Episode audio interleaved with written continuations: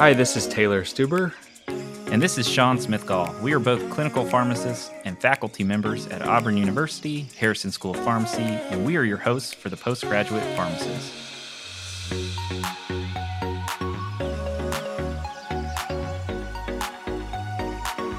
We focus on all topics related to postgraduate training. From current events to advice, we bring you, the listener, up to date content related to postgraduate training.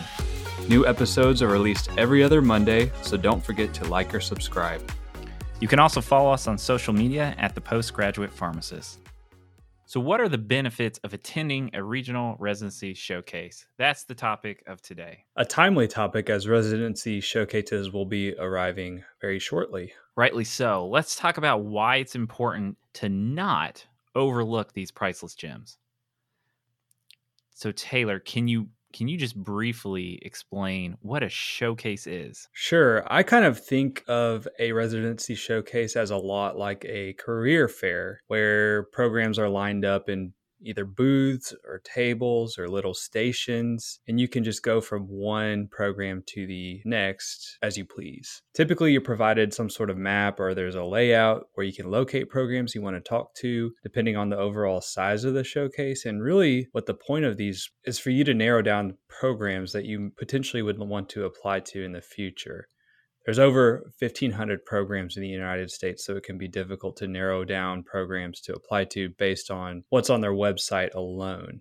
The showcase allows you to speak with current residents, maybe the residency program director, to kind of get a better understanding of how the program aligns with your personal and professional goals. This can save you a lot of money in the future through forecasts by eliminating programs that really don't align with your goals prior to applying.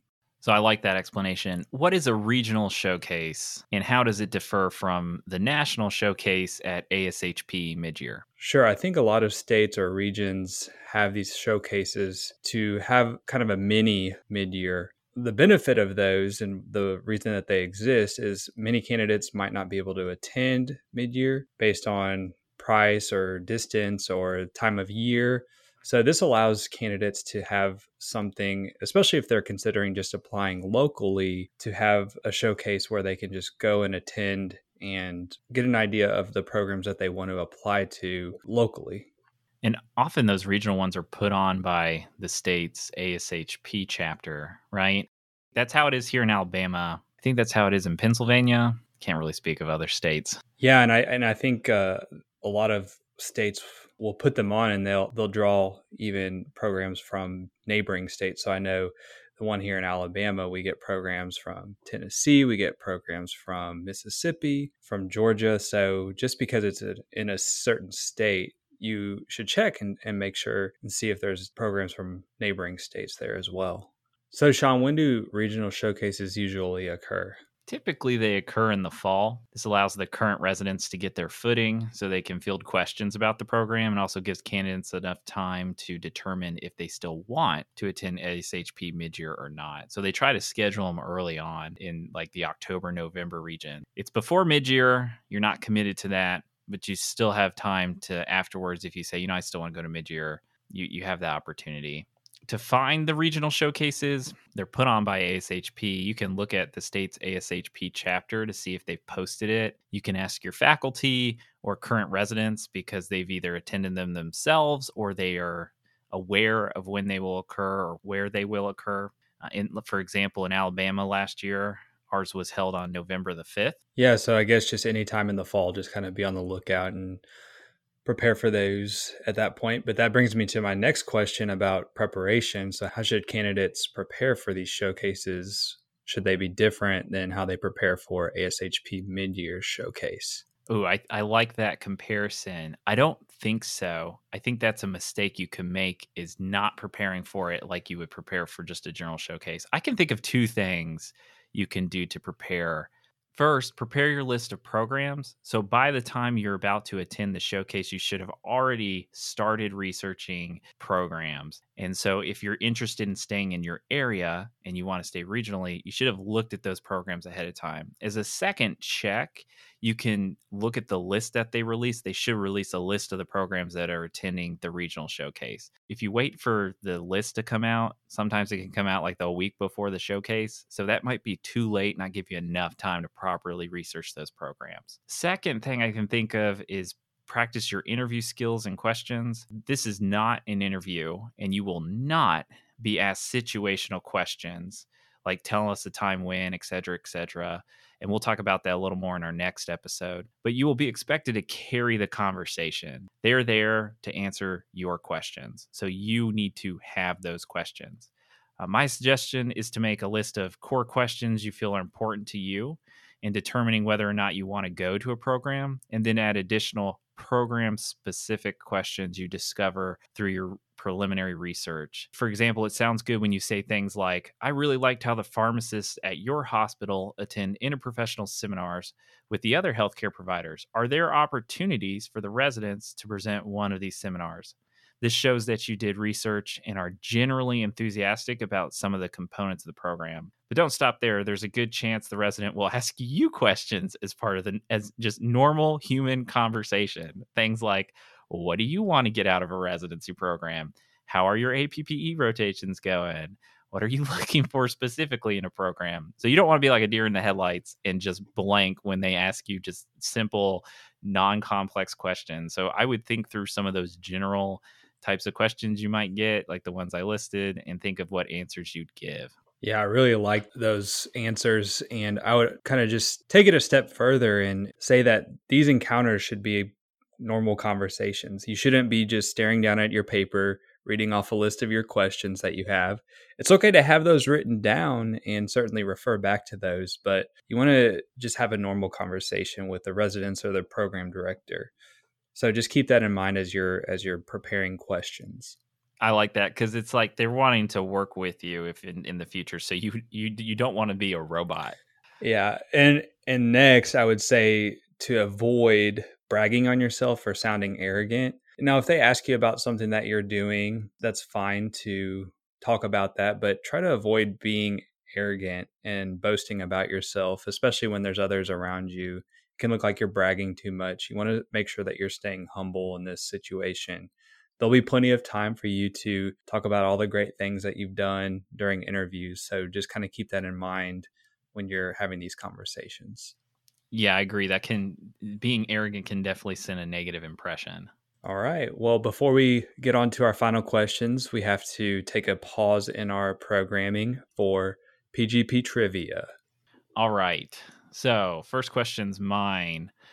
So, in homage to our podcast and all the graduations taking place, I want to ask a question about graduates. So, pay pay attention to these names: Harvard University, the University of Pennsylvania, the College of William and Mary, and Johns Hopkins University all claim to be the first university in the United States. Some have even written books about why they are the first. Which of these universities was the first to offer both undergraduate and professional education, which is the reason why they claim to be the first. Every part of me wants to say Pennsylvania, so I'm going to go with that. Oh, that is that is correct, and that is my home state, the University of Pennsylvania. What made all you right? Want, what, all right. Where, where where where did that gut feeling come from? Do you? Maybe I maybe I learned about that a long time ago, and uh, it just kind of got stowed away, but it's making its appearance now, just in time. Just in time. So the university was established in 1740, not 1940, 1740, but they established the first medical school in 1765, which they say makes them the first higher learning institution in the country. That's incredible to think that they've been around that long. Yeah, I can't believe that either. That's the Revolutionary War right there.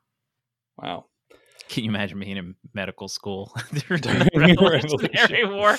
That'd be stressful. Oh. All right. Well, my question is actually related to more pop culture. So your favorite. Um, first of all, have you seen Friends?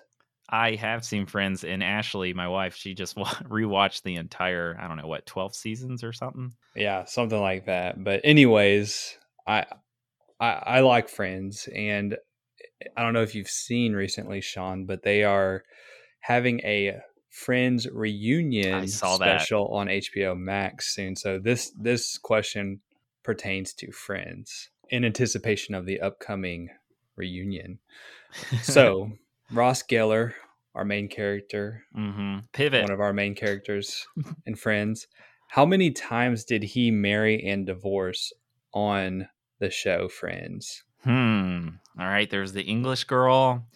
There was uh, uh, Rachel because they got married in Vegas and then they annulled it. Don't- Does annul count as a divorce? Are you counting that? Yeah, I would count okay. that. So English girl and Rachel, I think two. I think two.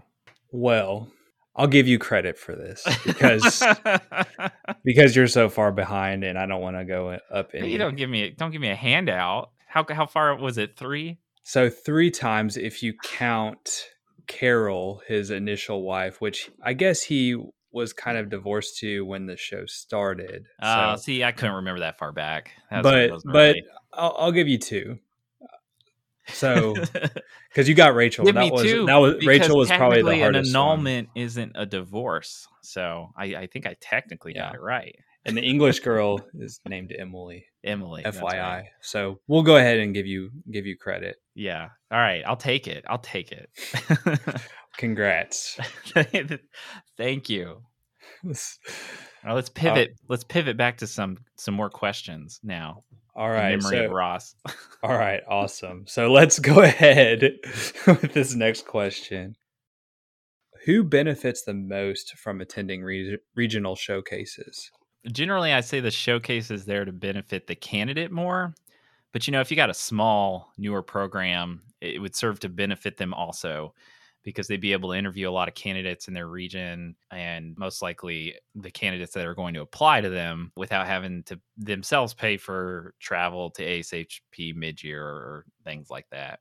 I believe candidates though who are determined to stay local and also may have issues related to financial obligations and things like that or are cash strapped have the most to gain by being able to talk with multiple programs in their area likely free of charge. Most of these uh, programs are free for students and allowing them to narrow down that list they apply to and start to build recognition with those local programs. So what are some mistakes you can make at a regional showcase Well, I think we kind of hit on this earlier, but I think some of the mistakes really stem from the candidates not taking these these regional showcases seriously. Like you said, I think it's important to prepare for these showcases.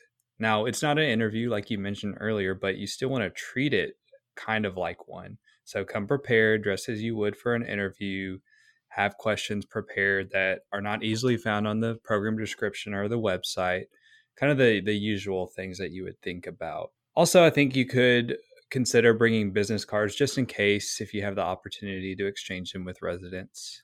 It's not a necessity, but it's something that might be good to have. Yeah, that's a great point. I forgot to bring up the business cards earlier. I think you can order around 100 quality business cards for like less than $20 online if you do stuff like Vistaprint, who's not a sponsor yet. Having business cards, I, I don't think that doesn't mean you need to give them to everybody. Just give them when it feels natural. If they're they're handing you their business card, you can hand one back. Have a good conversation with them and you feel like you really connect with them, then it's okay to hand it to them. Sometimes the residents cards are just on display on the table. They might ask for your card. So, you know, just do what feels natural, I'd say would be the best advice. Taylor, any last minute details you want to add? No, I think we've we've summarized everything pretty well and hit on all the key points. If you want to continue to hear up-to-date topics from us and our guests, please like and subscribe. Remember, you can listen to us on all major podcast apps, and don't forget to check out the show notes for this episode in the description below.